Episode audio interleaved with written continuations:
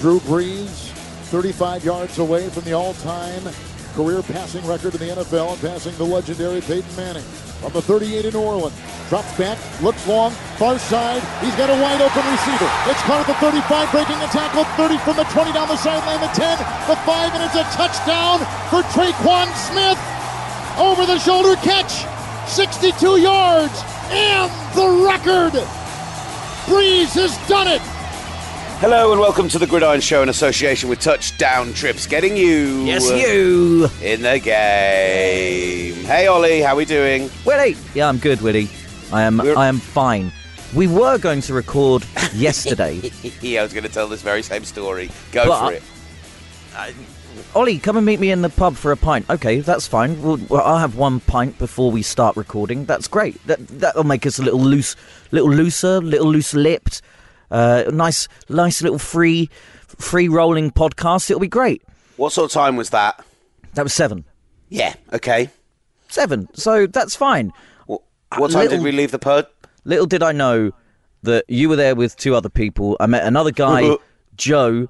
Lovely outs- Joe. Lovely Joe. Joe outside who was just drinking on his own because he'd had a tough day at work and needed a bit of respite. And um, once you get stuck in a round system, it's very difficult to get out of said round system. You don't want to be that guy who has three pints and then leaves, do you? I mean, I could easily have been that guy. I was not that guy. Uh, so no. So, yeah. so so so we didn't end up recording. You went to work so, pr- pretty sober because you went and had a lovely capital kebabs from over the road. I Yeah, I stayed in the pub with Declan, got the last train home, had more pints, had McDonald's which was disgusting, and then woke up in Ashtead having missed my stop. And then having oh, mate. yeah, yeah, yeah, yeah. But the- Uber wasn't that much. It was only eight quid Uber, so that's fine. But still, it's still annoying. Birdie. Uh, well, yeah. I mean, I stayed up and uh, did my job. Obviously, watched uh, uh, watched Monday Night Football, uh, did the show, and uh, we had Gregg Rosenthal on as well. So loads for us to obviously get into in today's show. No Jay Ajayi coming to London this year. Now uh, we've got Drew Brees passing the passing yardage record. We'll tell you about the reaction in the pub when the Browns won on Sunday night. More overtime games. Lots to dig deep into. Um, let's start off with that Monday night football game. And actually, let's start off with Gregg Rosenthal. Every week we might work this in his appearance on Talksport because he's always good value, uh, and we talk about it. We spoke to him probably just half an hour after Drew Brees had passed the passing yardage record. Amazing scenes at the Superdome. He'd said pre-season that he wasn't going to make a big deal out of the records until he actually retired, but I'm kind of glad that they actually gave it actually gave it some essentially. So um, yeah, really, really pleased. Really, really good stuff. Uh, and so let's hear from Gregg Rosenthal, and we start off by talking about Drew Brees and the Superdome. Yeah, I mean, at this point, the game's basically over. So this is it's a fine t- time to talk. But you're right. There is nothing like uh, a New Orleans Saints party, and in between the last commercial break, they were showing, you know, Mark Ingram and and uh, Michael Thomas, and they're just dancing along to one of the the songs that they're playing, and the whole crowd is going crazy. And there's still like 25 minutes left in this game, and, and they're basically it's an extended celebration for the next couple of quarters. I, I, the fact is, is that uh, I was just asked the question by Sam, our producer, where do you rank Drew Brees then in the pantheon of quarterbacks? And sometimes when we put together, I know ahead of um, Super Bowl 51 for the magazine that we used to do in House Here Sport magazine, uh, I was asked to do an article on the top 50 quarterbacks of the Super Bowl era.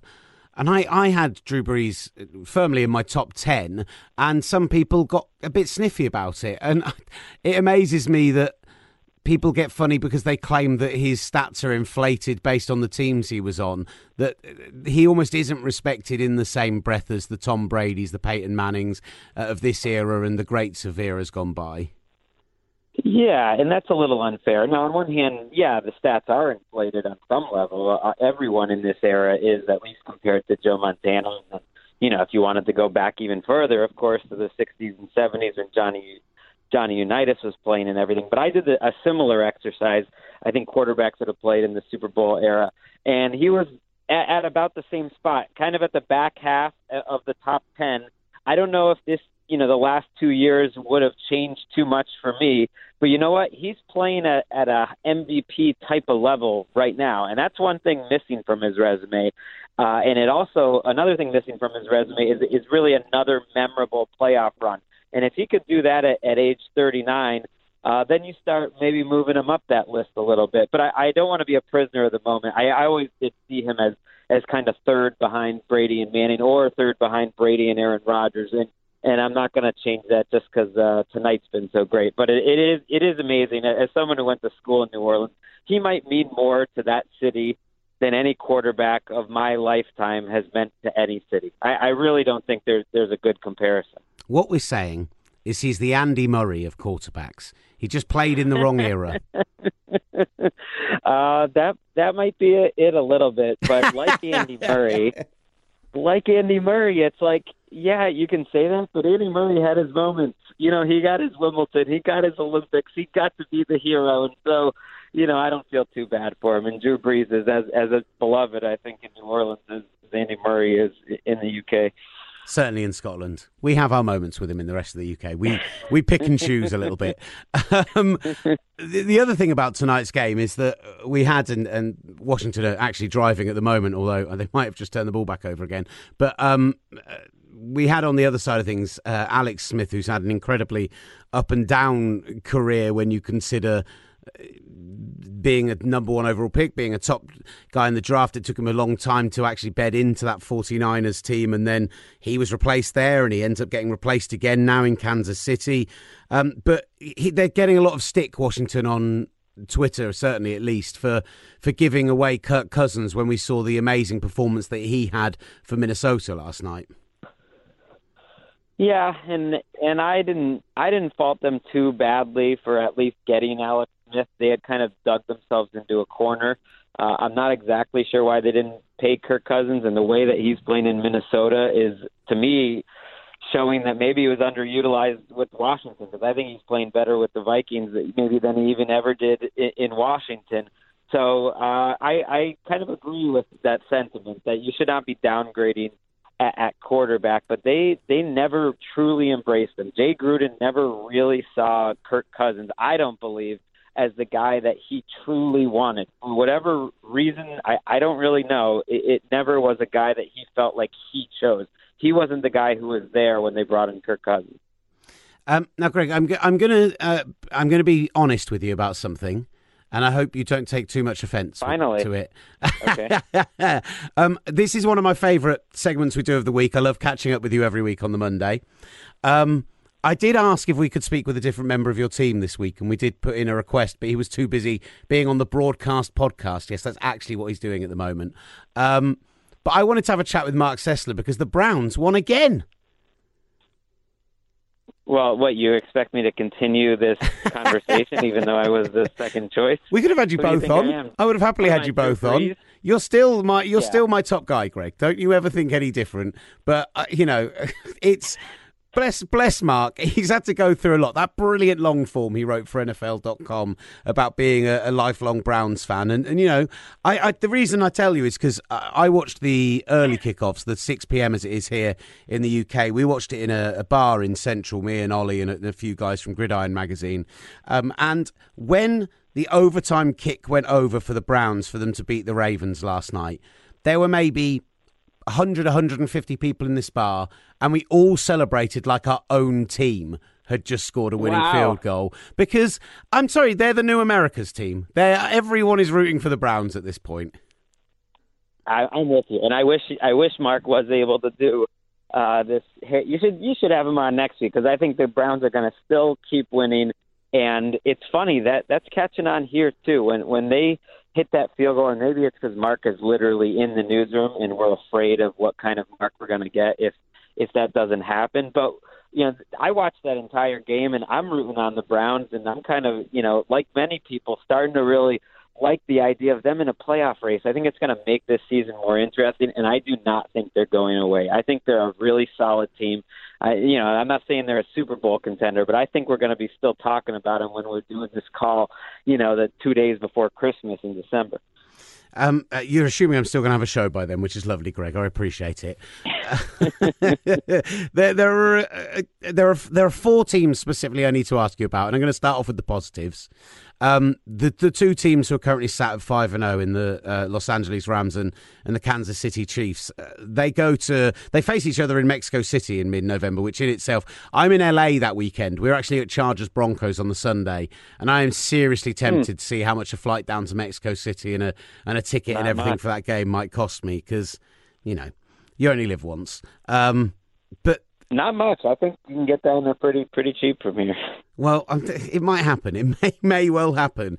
But um, these two teams and these two offenses have, have, absolutely lit up the NFL, and, and unsurprisingly, they now sit as the, the Super Bowl favourites from their respective conferences. Yeah, I would say slight favorites because the you know the obviously the season can change so much, but it, but the the leads that they've built are significant. So you know the Rams are one of only four teams with even a winning record in the NFC after tonight, and the, and the Saints now look like a competitor, uh, certainly at the top of the conference. But I think both teams are in a position where it's not too early to say anything less than a playoff bye is a disappointment. And and I'm convinced that the NFL season ultimately is just kind of a warm up until about December. But the the biggest advantage you can get is that that playoff bye, which means you get a week off, you get a home game in the first round. Hopefully, you get home field advantage. And at this point, I mean, the Chiefs are two games clear. If they can win in Foxborough, they're playing the Patriots this Sunday night. Uh, they are in great position to get that number one seed. What did you make of the um, uh, of that Chiefs' performance over the Jags in particular because it was a game we had live on Talksport uh, too, and the, a lot of people thought maybe the Jags were the, the defense to go in there and, and finally stop Pat Mahomes. And okay, he didn't have his best game since starting for them, but yet still they managed to consider consistently move the ball on supposedly the best defense in football. Yeah, it doesn't surprise me, especially in Kansas City. They're a different team. This is an offensive league. I don't think you're you're not going to win just with with your defense, even a defense as as good as the Jaguars. And the Jaguars move the ball pretty well. You're not going to win uh, a game if you're Jacksonville turning the ball over like that. I do think the Chiefs have enough playmakers on defense. Uh, they have Dee Ford playing well. Justin Houston's going to miss a couple weeks. Eric Berry could come back uh, eventually. Chris Jones is playing well, and they're playing a couple of rookies uh, now for the last two games who have been solid. And you would think maybe they're going to get better as the season goes along. So I think there's enough talent there that they can make plays.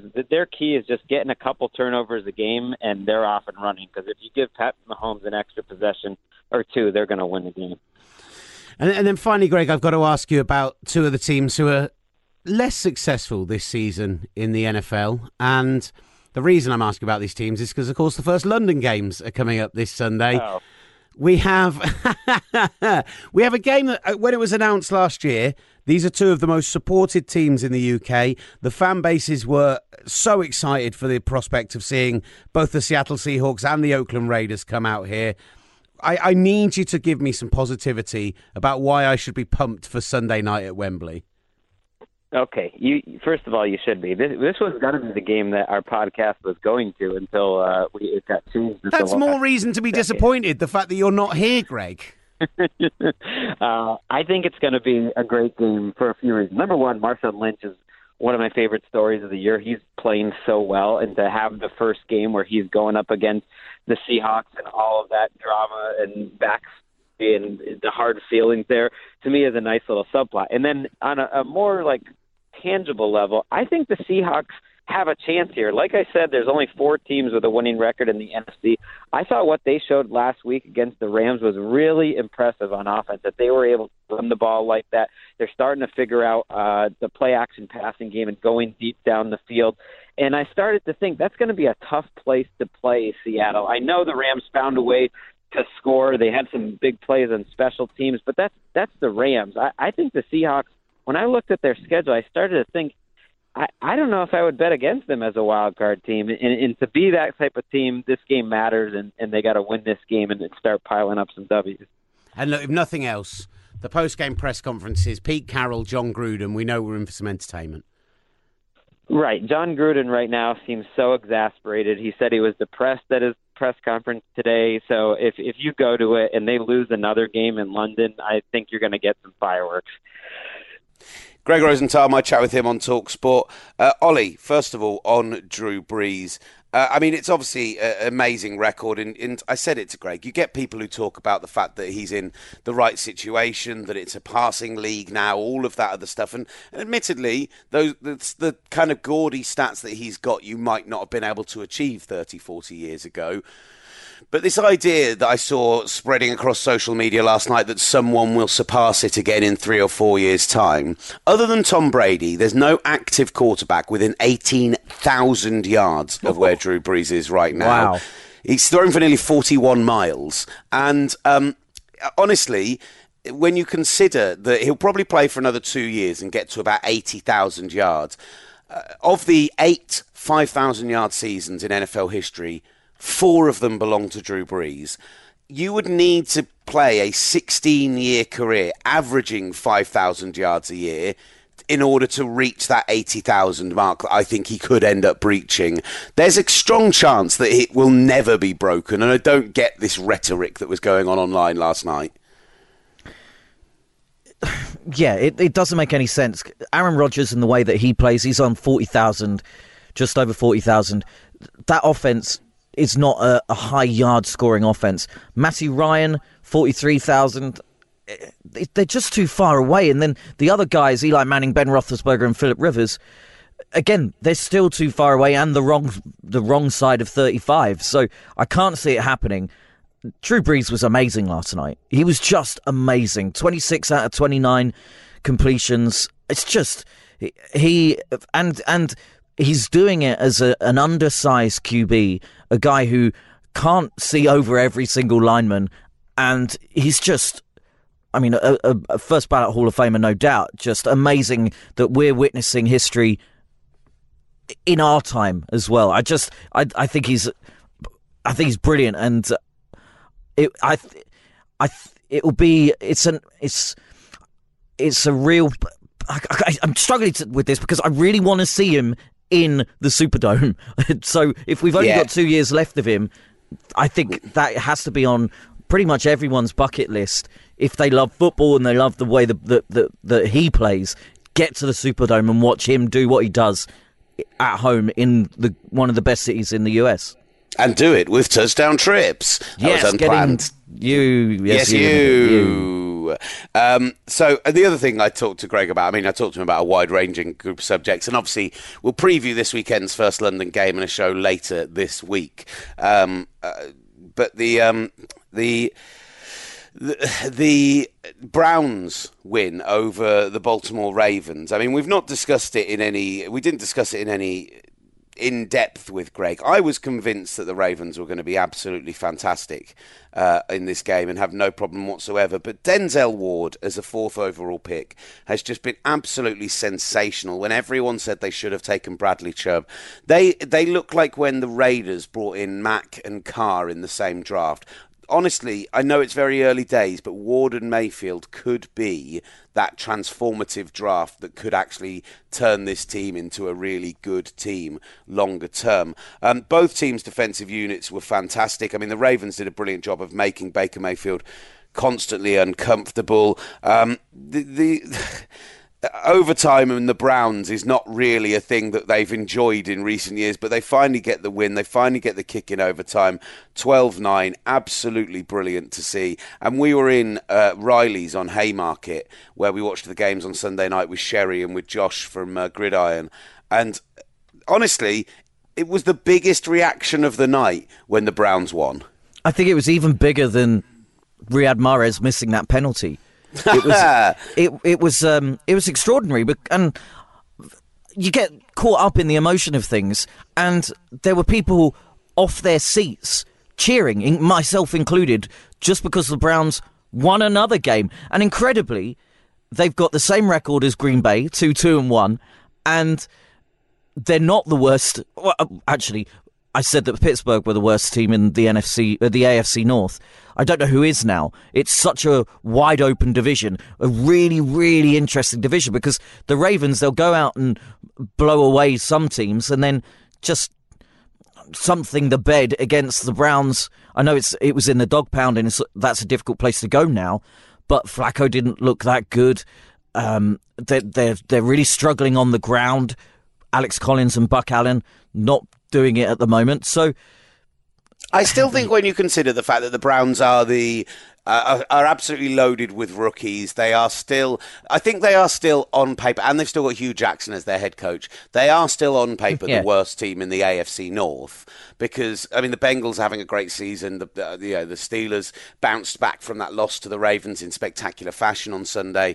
Uh, I still think the Browns the Browns could finish bottom of that division, but with five or six wins, and they should be delighted with where their season's gone because it looks like a really, really good division uh, from top to bottom for the first time in a while. So yeah, it's tough on them, but they get the win this weekend. They're two, two, and one, and uh, yeah, you know. Two and a half games more than they won last year. So um, let's work our way through Sunday's games, Ollie, and uh, let's uh, let's start off with because I love being a masochist.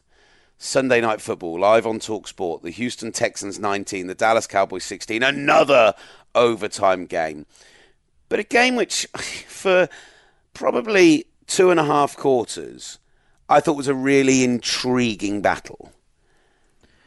And then the head coaches both seemed to bottle it.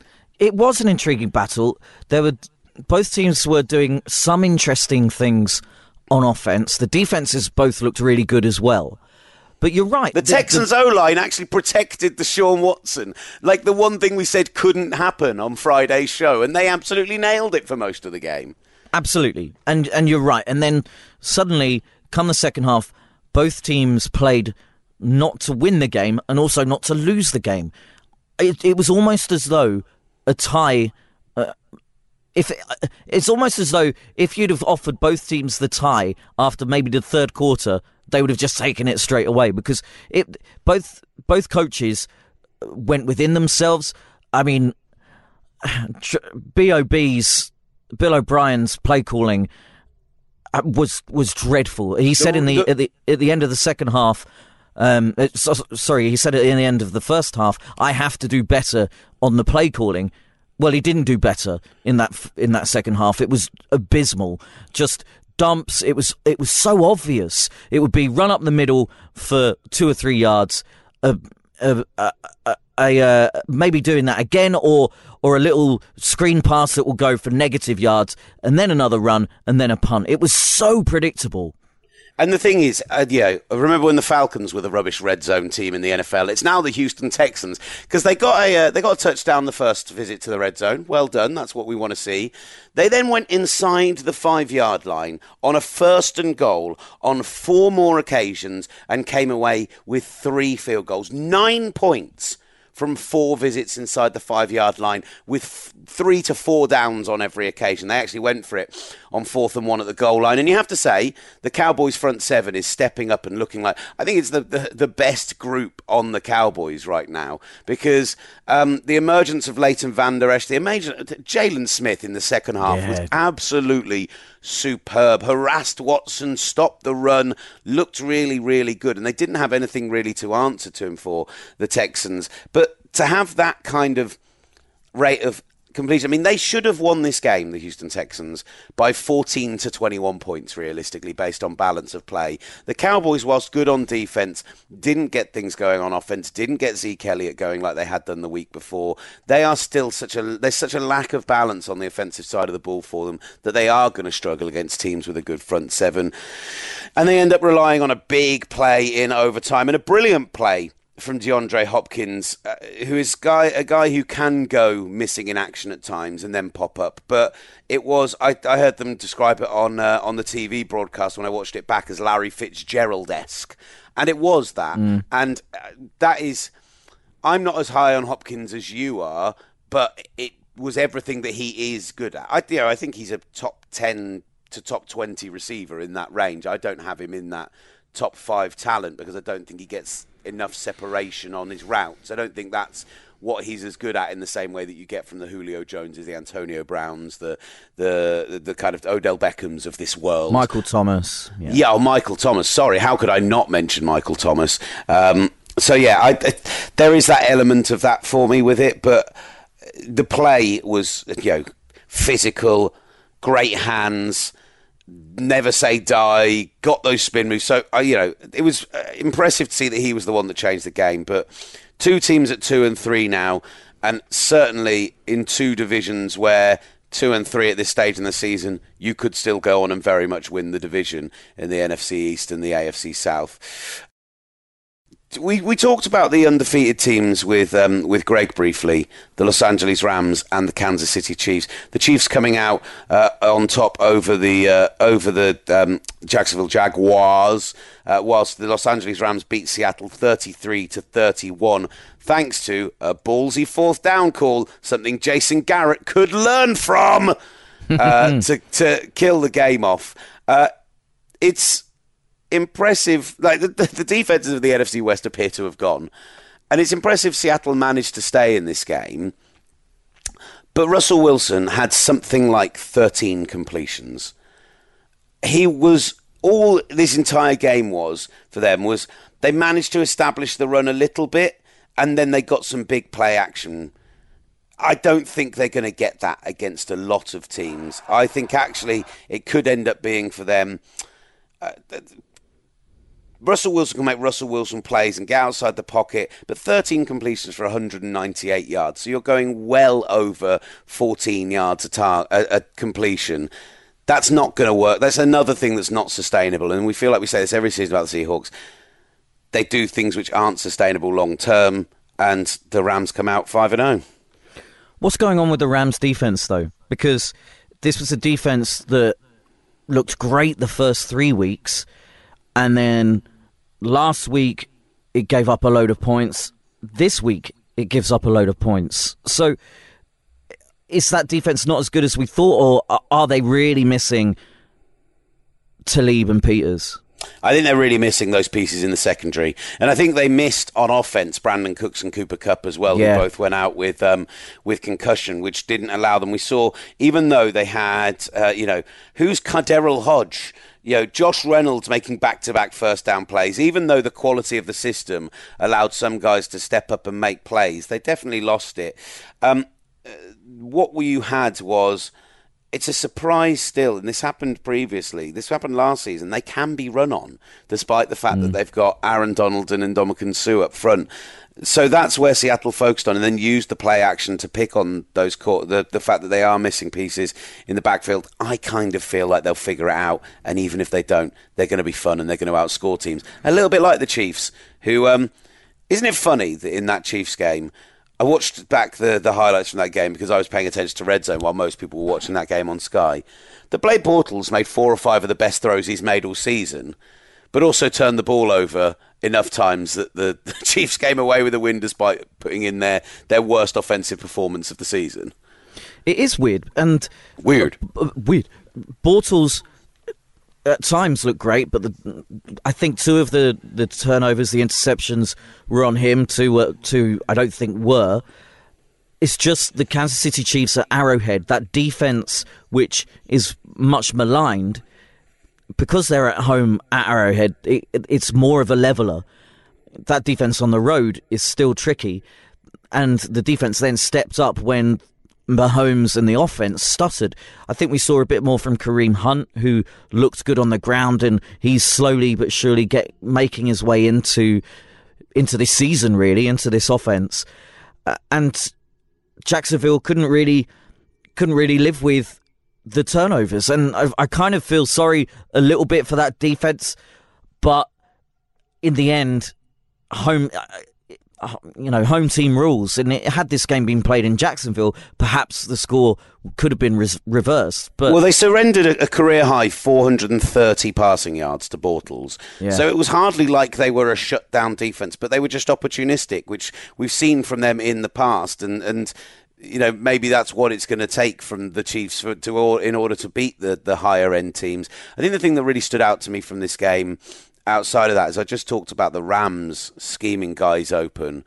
Uh, the the Jags have got those two insanely quick linebackers inside in, in Myles Jack and Telvin Smith, and so far tight ends this season through four games, just 135 yards on 14 catches Travis Kelce had 100 yards on five catches. And partially that's because he is awesome, but partially it's because the scheme. Excuse me, big sneeze. Um, I tried to get to the end of the sentence and then I was going to mute my mic before I did it. But partially it's because the scheme got him open. I'm really sorry if that's absolutely deafened people, but I can't be bothered to edit it out. That's really funny. Leave the sneeze in.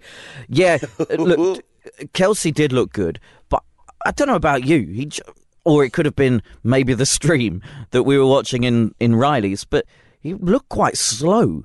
And had he has he have if he had that extra yard of pace, he could have really really dominated. But uh, as it is, hundred yards, still a pretty good game for but Travis I think, Casey. I think that's what we're saying. Travis Kelce isn't slow, particularly by tight end terms, but that Jags That's defense is so fast at Yeah. closing people down, and so they make him look slow. But the fact is, he's open and catching those balls, and then slowed down afterwards, which is, you know. Uh, not ideal for the Jags when ideally they want to be stopping him before that. Um, let's move on and talk about the uh, the, the NFC Championship rematch. The Minnesota Vikings running out 23 21 winners over the Eagles. And, and honestly, that scoreline looking a lot tighter than it probably should have done. They gave up the late touchdown to the Eagles and then recovered the onside kick.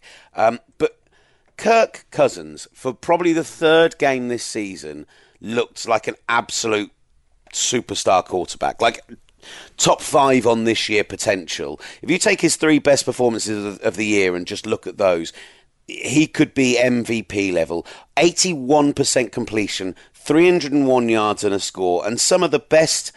Considering his offensive line isn't playing particularly well, some of the best throws under pressure I've seen this season. Him, th- uh, Thielen, I said, because him and Thielen and Stefon Diggs are, are just tearing apart good defenses. And uh, yeah, it's really exciting to watch.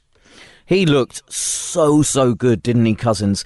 But what he does well is not only pulling off those incredible throws, tight windows, and such like, but he does everything else so meticulously as well. And we, we spoke about um, the the passage in Mike Calvin's book a couple of weeks ago where he's brought in all of these extra things, all of these extra people to manage particular parts of his life to make him then the best version he can be on the field.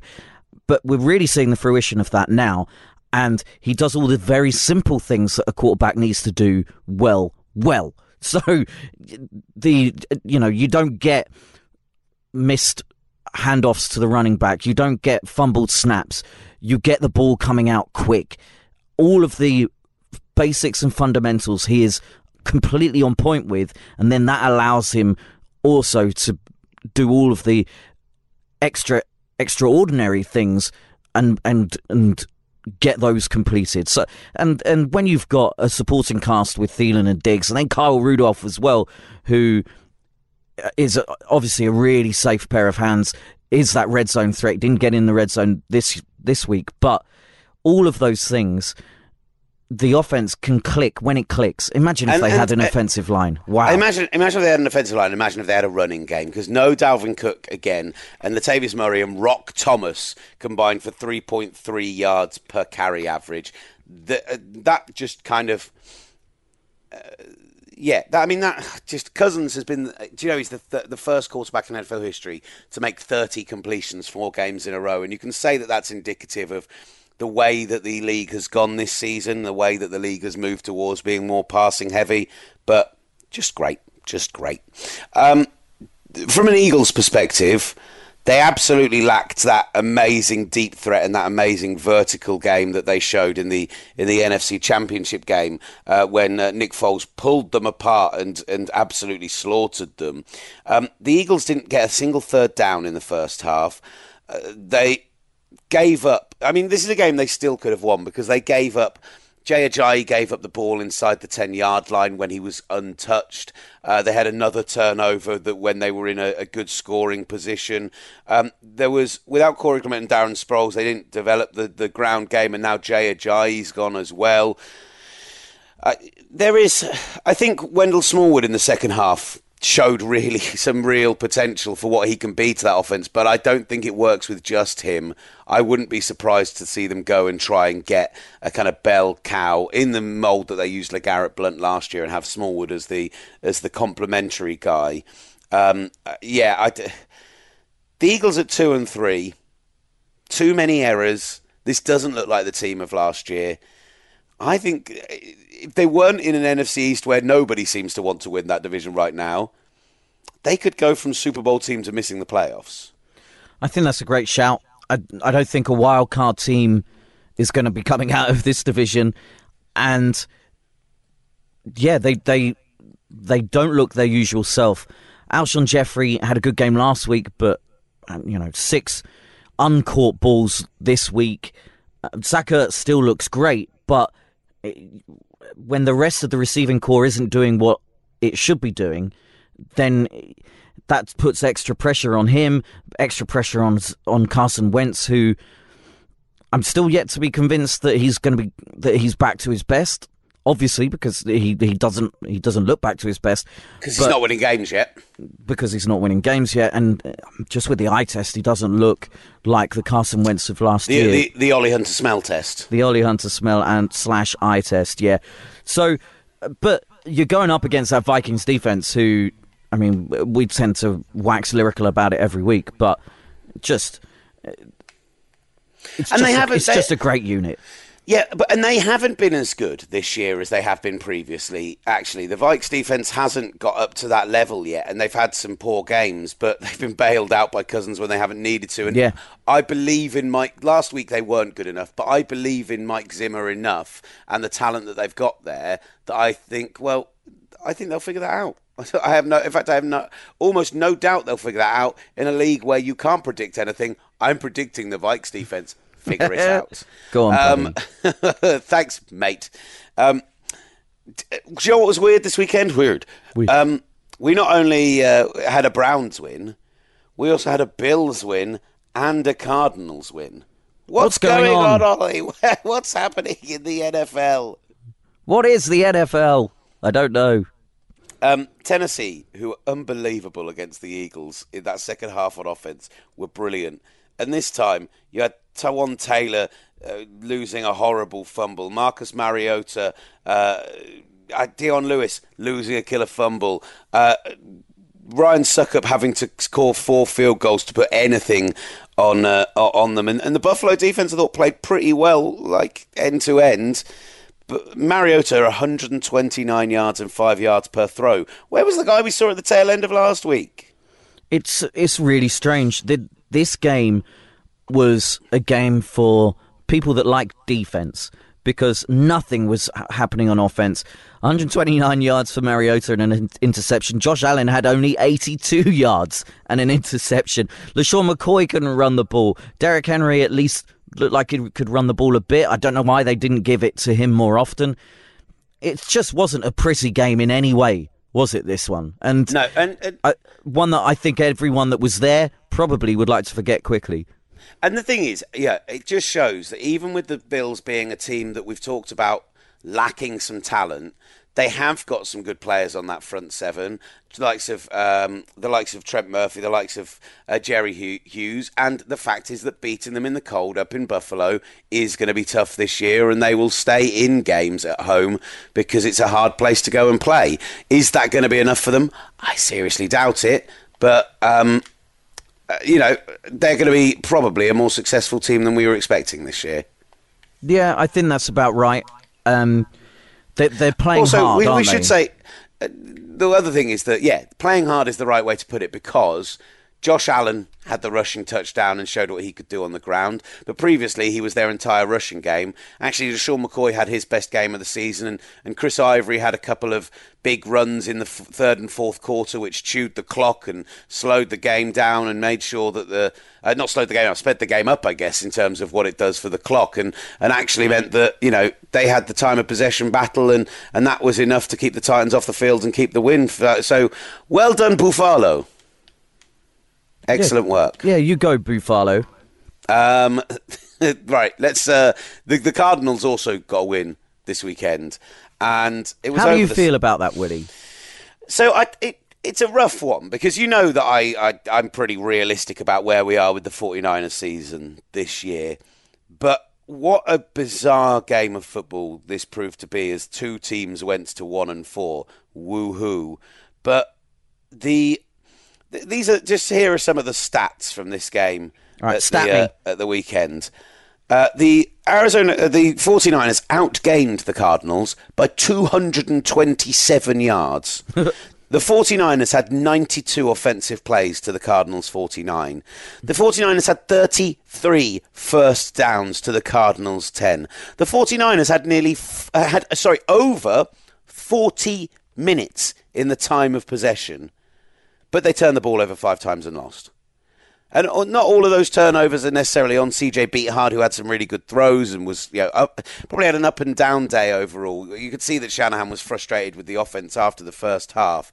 You know, at, at least one or two of the strip sacks, there wasn't people picking up blitzes. Matt Breida went out of the game, more injury problems for the 49ers. They're having a Chargers esque season with the number of injuries that they're having.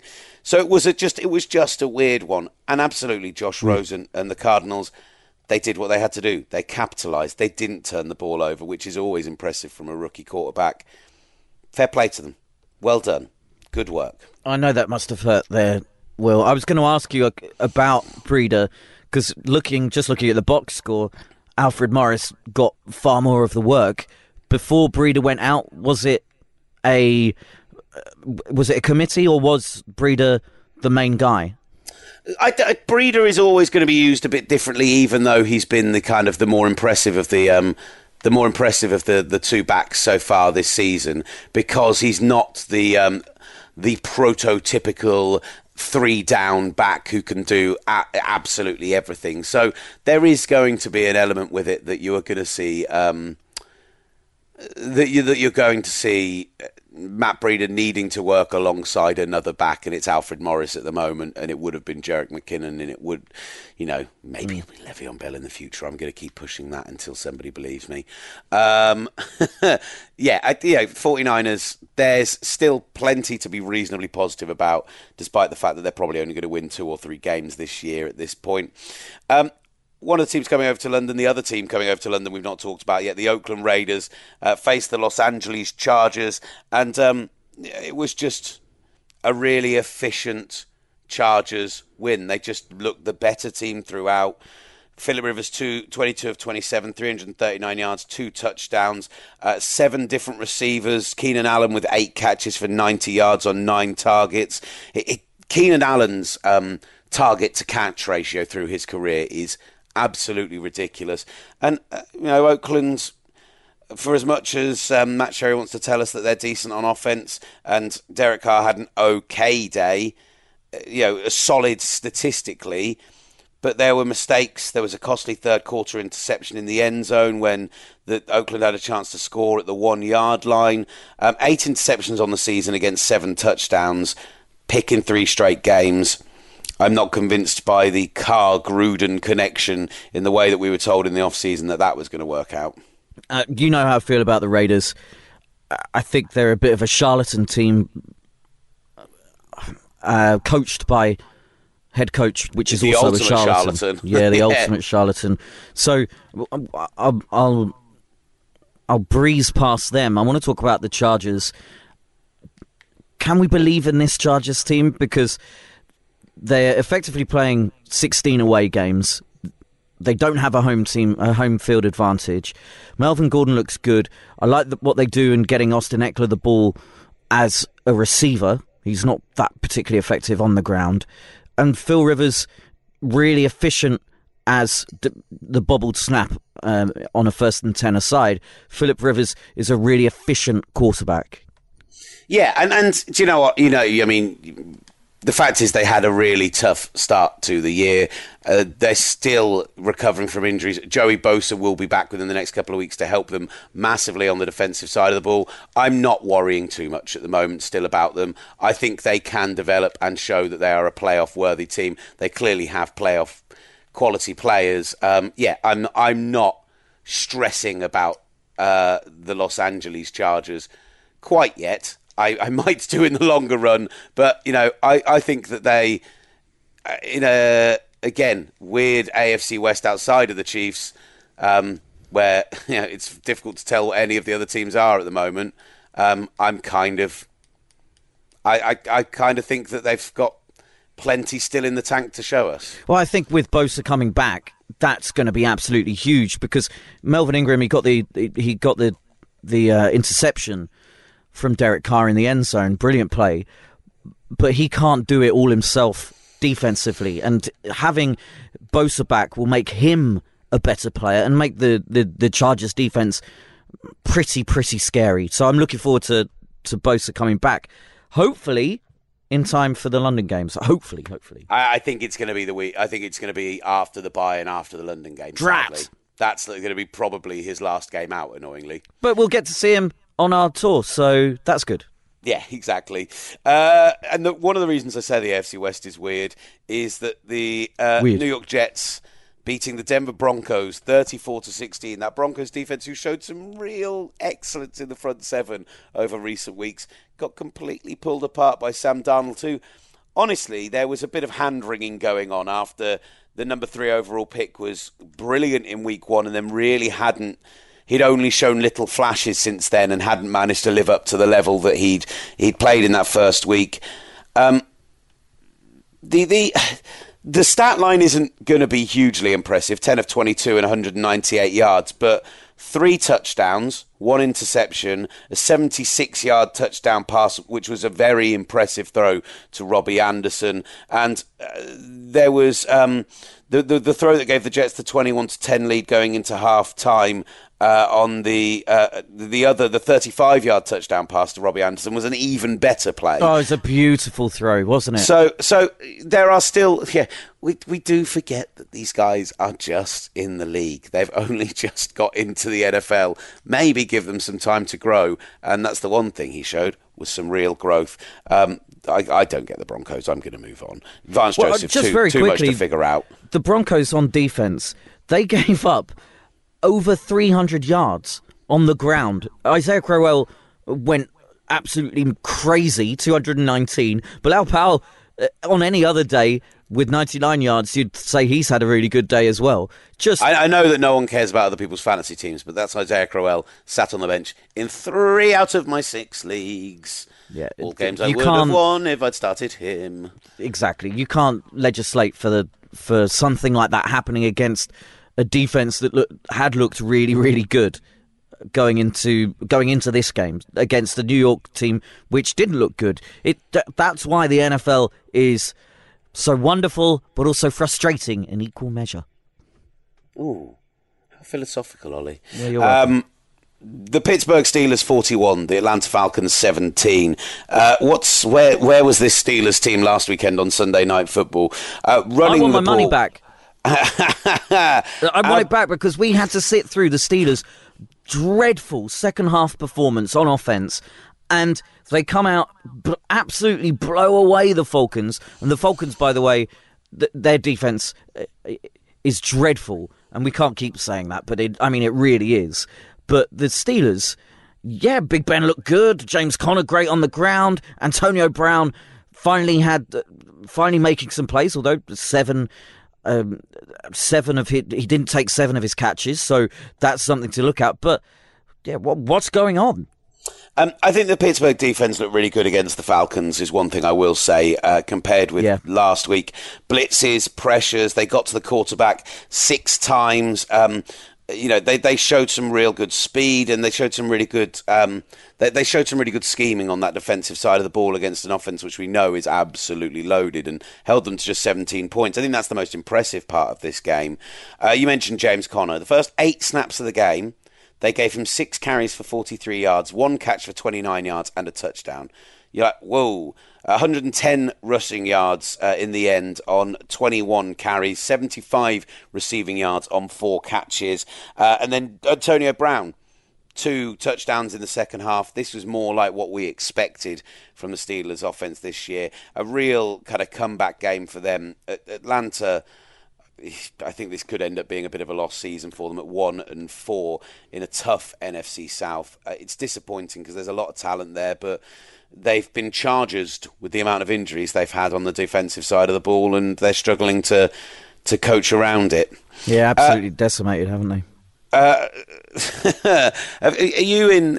You're not. You're not in the right studio to have the sports bar um, soundboard up, but I could really do with the laughter track right now because in the third quarter, the Miami Dolphins led the Cincinnati Bengals 17 points to zip. Going into the fourth quarter, they were 17 to three up. Joe Mixon, who had returned, he uh, he he to a, to a Cincy team who averaging 31 and a half points going into Sunday, put another 27 points up in the end as he capped off a brilliant eight play, 71 yard drive with a catch for a touchdown. And then we saw the Dolphins absolutely implode to the Cincy defense. Uh, the, the, two defensive touchdowns, one on the interception, one on the fumble. Michael Johnson, uh, that errant pass which just fell into his arms for him to return. He then got the the he then got the strip. Uh, sorry, Carlos Dunlap then got the strip sack with uh, two minutes plus left of the game, and Sam Hubbard ran it in, and the, and the Dolphins, even at that point, having seen the the team just absolutely decimated, couldn't find any late will. I, I, Simon Clancy, if he listens to this, won't like it, but I feel like we're seeing more like the Dolphins team I expected to see this season than we did through the first three weeks. Maybe there is an argument for still asking the Olly Hunter question of what are they. Right now, the Bengals are a great team. The Dolphins, despite being three and two, are not so much for me. Bengals are so much fun to watch when it gets going for them, and it was surprising that it took that long for them to get going on offense because they'd looked really good over the last few weeks with Tyler Boyd and AJ Green, getting Joe Mixon back and all of that. I think they missed Gio Bernard, who was inactive, out injured, and I think that affected them. It took them a while to get going. Um, the Dolphins just uh, they're they're they are a strange animal, a strange beast because Tannehill puts together a 95 yard touchdown drive, looks really good. Kenyon Drake getting the ball on the ground through the air, he scores the touchdown.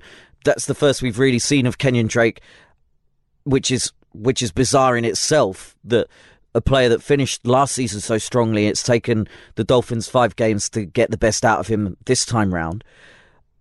And then they, yeah, they, they, they go into themselves, they implode, they allow the Bengals back into it. And when the Bengals got back into it with that touchdown, you kind of knew that they were going to r- run away with it because the Dolphins, I think, are, are mentally fragile, both in coaching and on the field. They didn't have the their leaders didn't step up. Tannehill didn't step up and close the game out. So it's it's worrying. It's another defeat in the north, outside in the cold for the Dolphins. Where if they're going to do anything this season, they have to win every single game at home Divi- and, and and do something within their division as well, where they've got Exactly. to go to Buffalo, to New England. We've already seen them do it there, and to New York. Yeah, not easy. Uh, the two games left to talk about: uh, the Carolina Panthers and the New York Giants, thirty-three to thirty-one. A game which really had pretty much it all. We had uh, Odell Beckham throwing a fifty-plus yard touchdown pass to Saquon Barkley brilliant, wasn't it? Best arm of anyone on that Giants offense. But yeah, we had a Carolina Panthers team who actually, it, it, do you know what it was? It was mistake ridden from both teams. Yeah. Nobody came out of this game looking brilliant, but they came out with the win in the end. And uh, oh, it was down to one man in particular, Olly. Christian McCaffrey. No, Graham. Oh, Graham yes. Yeah, it was. 63 yard field goal, longest of his career. Just brilliant. And uh, the, the calls that are going around social media, the Spanish language call, even the English language call as well, as that goes over, just brilliant. It was. It was a, a booming monster kick. And actually, I think when it comes down to it, the, the Panthers just about deserved to win that. Um, I said something a bit ludicrous, and I'm surprised that you haven't brought it up. But I'm gonna I'm gonna out myself. And I said, "What is Odell Beckham? I don't really, I, what I haven't really seen it. Don't get it. I get it now. I'm sorry. I I'd mean, like I to- mean, he's. I mean, I'd he's like gone to over. apologise to you formally in this medium. I mean, he's gone over 100 yards uh, in three or five games already this season. So he did have a couple of mistakes this weekend, though. Bad drop uh, in in uh, the game at one point. Um, also lined up as a punt returner, um, which was when they had the um, uh, the the the weird Panthers touchdown uh, that that they scored off the, the muffed punt. They, so there were some weird moments. There, it wasn't all perfect, but yeah, overall they were the better team, um, and uh, and they come out with the win. And you're going to need to grind those out in weird games like that if you're going to have any chance in the NFC South with the Saints on the roll. Olly, uh, what's the last game we got to talk about? I don't remember. Well, I, I just wanted to ask you very quickly about Eric Reid. He, he knelt during the anthem. Um, first Panthers player to do that in in quite a partisan part of the country. Uh, What did you make? Not necessarily of the of the the kneeling, but did you see any of him as a as a defensive piece?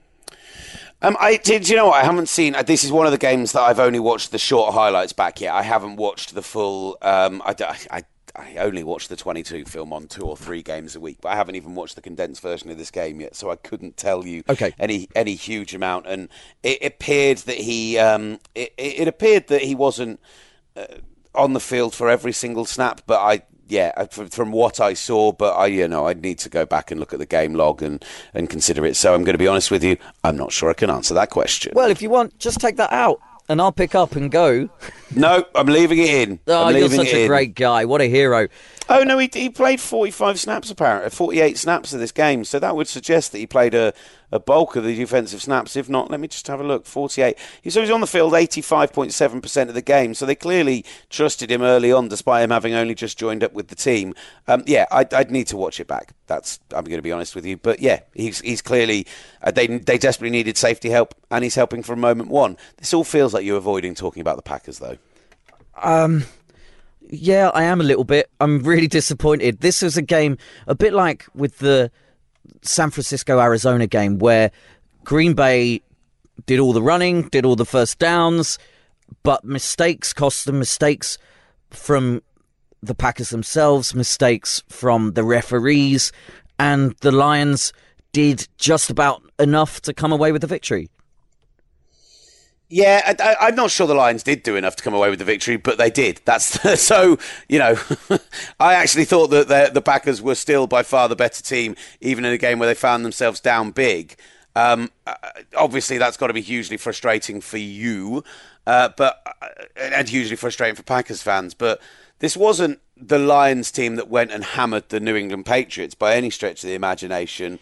It required a lot of mistakes from the Packers for them to get to where they were. The comeback attempt ended up being too little, too late, but it was just an absolute first half meltdown. And I mean, Mason Crosby uh, won't be, uh, by the sounds of it, hearing Mick McCarthy after the game, cut in the way that we've seen some of the um, some of the rookies this season cut immediately after a single bad get performance.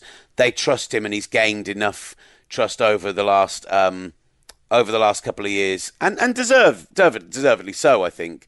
But uh, yeah, he had a Sunday to forget. four missed field goals. Um, it just a, a missed PAT as well. I think he he wasn't. He just he just wasn't good. The poor fella. He kept it. He hit the bar. Uh, he hit the the the post twice. Either each post, so the left and the right post once each. He skewed one left. He he pulled one right. It it just was not a good performance from him. And there was a, a, a kind of a touching moment from Rodgers on the sideline who went up to him and, and you know gave him a couple of words and Rodgers backed him afterwards and said he's my guy and we all have bad days at the office but it that I think then went through the entire team Jimmy Graham missed two easy passes in the red zone he had another couple of other really bad misses in the open field where it would have gone for for first downs on third downs. So he didn't have a very good game. He's be- he's become he's not becoming, but he's showing signs of the of the player that people feared Green Bay had got, rather than the, The one they player hoped that they got. rather than the one that they hoped that we that we thought was going to be the case when he scored that touchdown against the Bills last week, and then the muff the muff punt decision. It's just I know the referees had You the, got to play better than the refs ref and all of that. But I know all of it, that, It was it was about it. It, it was, was a terrible such call. a bad such a bad one and i think mike McCar- mick mccarthy not mike mccarthy but i think mick mike mccarthy he he allows the those kind of decisions to affect him and then that f- proliferates all the way down and then affects the rest of the team. He uh, he gets so upset by by these bad decisions that it it clearly affected everything else. And the packers all right they're 2 2 and 1 and it's it's a, it, a division which is pretty hard to call given the defense of the Bears and how Mitch Trubisky played so well against the Buccaneers in that first half. And then the Vikings, we expect their defense to come out and play, and Kirk Cousins is playing the best football of his career. The Packers have to win games like this against the Lions, and they're just not doing it. They're at the moment the Packers are the, are their own worst enemy. Um, yes, completely agreed. It's going to be uh, weird NFC North again uh, this year. Uh, some odd divisions to, to for us to discuss.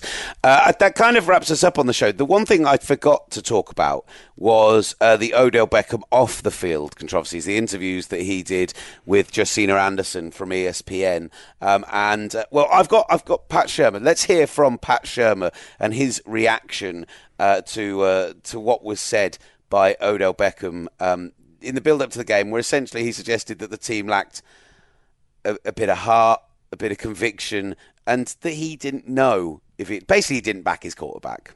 All right, listen, I'm going to answer all the drama questions right now. And I'm going to go back to what I said. All right?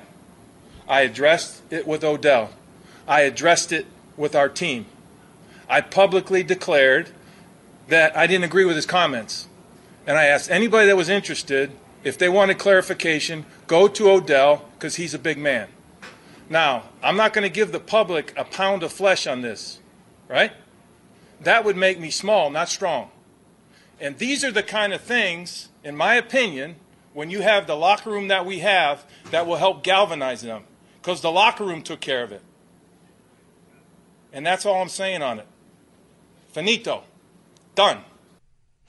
Pat Shurmur on the Odell Beckham situation. Um, I just, I really just wanted to play that because it's so salty, uh, and uh, and I quite enjoy it, Olly. Uh, I was doing the salty, um, you know, the salty you were salt baying. Yeah, that I was doing that. I don't what the action.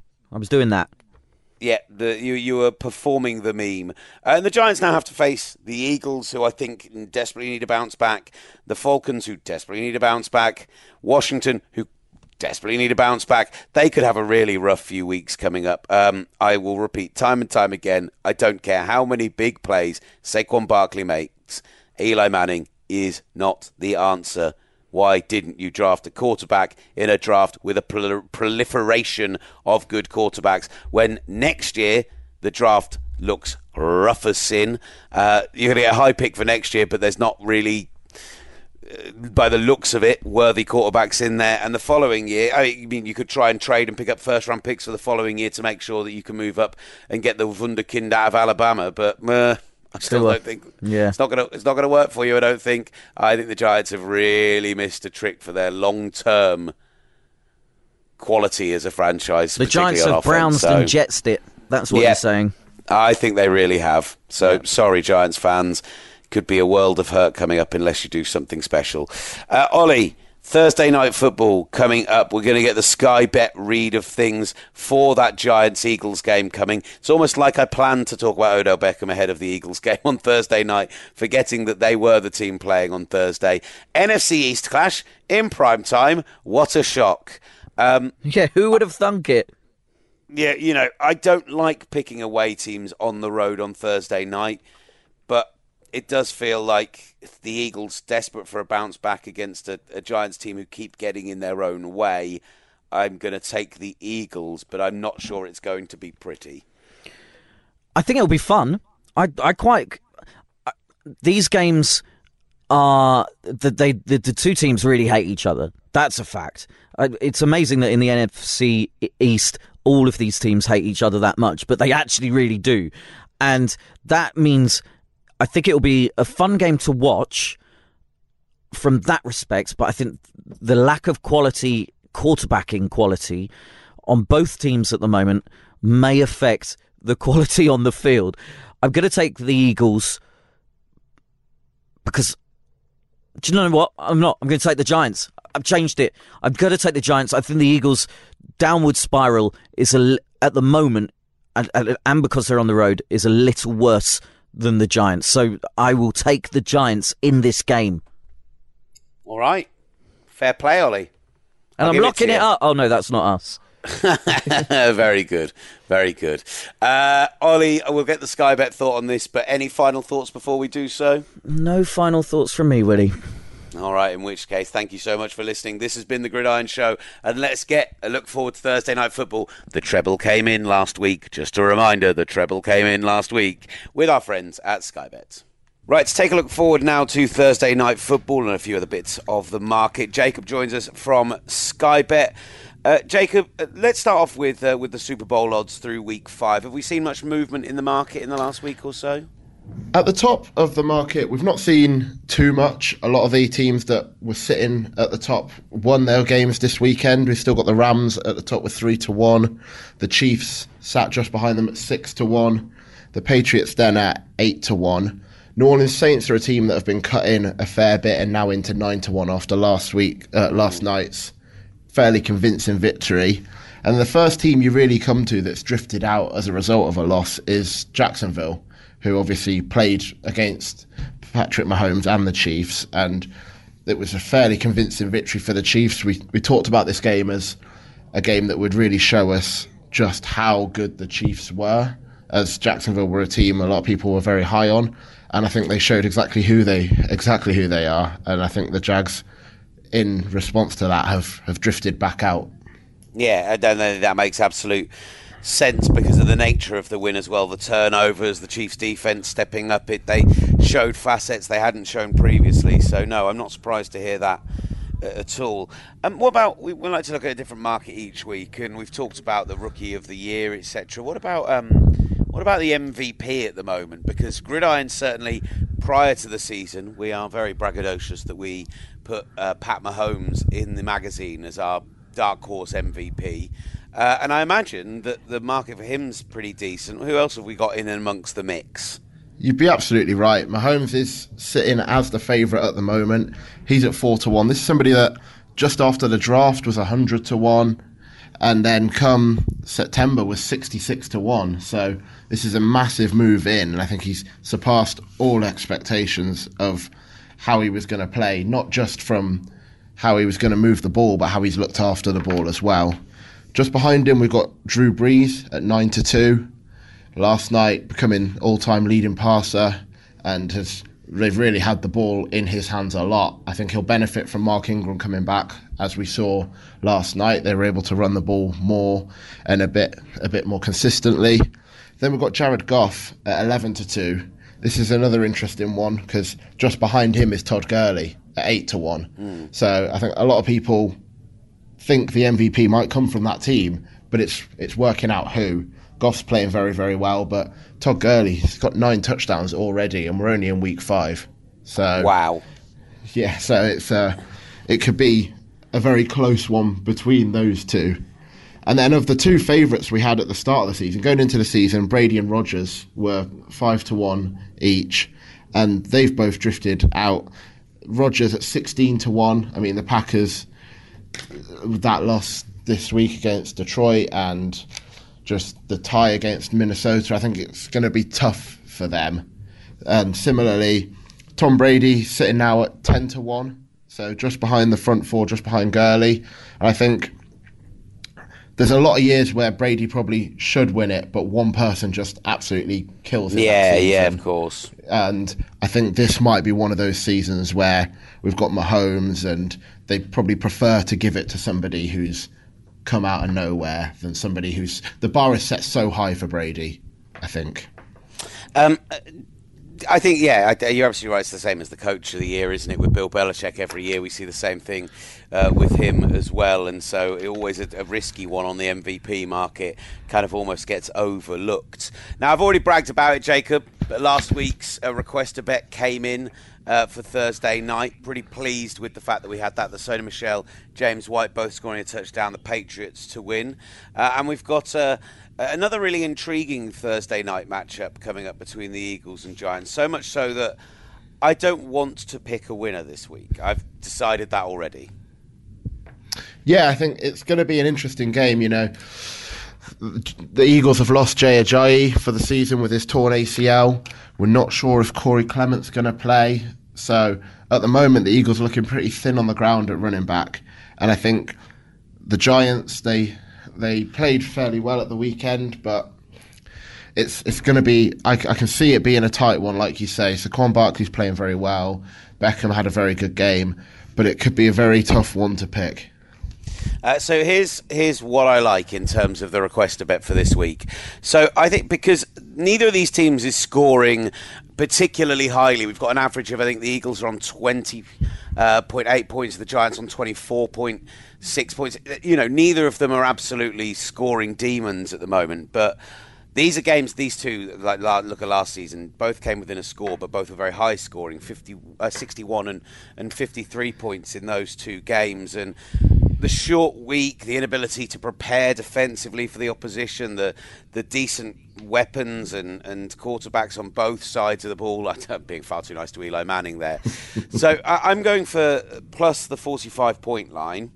And then I want to combine that with Saquon Barkley for 100 plus yards from scrimmage. He did it again this week, including that long touchdown catch from Odell Beckham, because I think that he will be leaned on quite heavily against the Eagles on a short week uh, at home in New York. And then on the other side of things, with Jay Ajayi going down, uh, with the running game pretty decimated right now, uh, Zach Ertz went 110 yards off nine targets and a touchdown this past weekend. I think he's going to continue to be Wentz's safety blanket. So I'm going 45 points, Saquon Barkley 100 yards from scrimmage, and Zach Ertz to score a touchdown. Yeah, I think you're right with Saquon Barkley. He's averaging 116 y- yards from scrimmage per game, and his split is 308 rushing yards, 274 receiving yards. So they're using him in both facets of the game, including that incredible play, like you said, from the throw from Odell Beckham. And similarly, Zach Ertz, in the past two weeks, they've had 222 yards to him. So, and I think, like you say, he got the touchdown last week there could be a chance that Wentz has to really lean on him. And like you say, when they when running backs go down, they say tight ends are a, a quarterback's best friend. So we've got that 45 plus points, Saquon Barkley 100 plus scrimmage yards, and Zach Ertz to score a touchdown at 11 to 2. Beautiful. I'm going to be back in it again this week, and we can hopefully go back to back Thursday night winners. Uh, is there a uh, is there a special on for people who want to request a bet, Jacob? there is, funnily enough. it's as if I already knew. yeah, Thursday night football, as always, means there's the request a bet offer on. So if you spend ten pounds on request a bet markets, then you'll get a five pound free bet to spend on any NFL market, whether that's another request a bet, whether that's the MVP market or whether you fancy anything else on the NFL.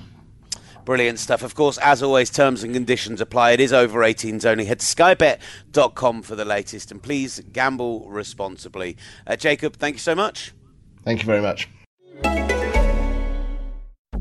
Hi everyone, it's Dev off the radio here. We're doing a brand new podcast from Lucozade Sport called Running the Show. And I'm Sam Thompson from Made in Chelsea. Hey. I'll be joining annoying slash being overly affectionate with Dev for the next 12 weeks as we both take up running for the first time. Make sure you join us on all your podcast providers to find out which one of us is killing the training and which one of us is hating every second, probably me.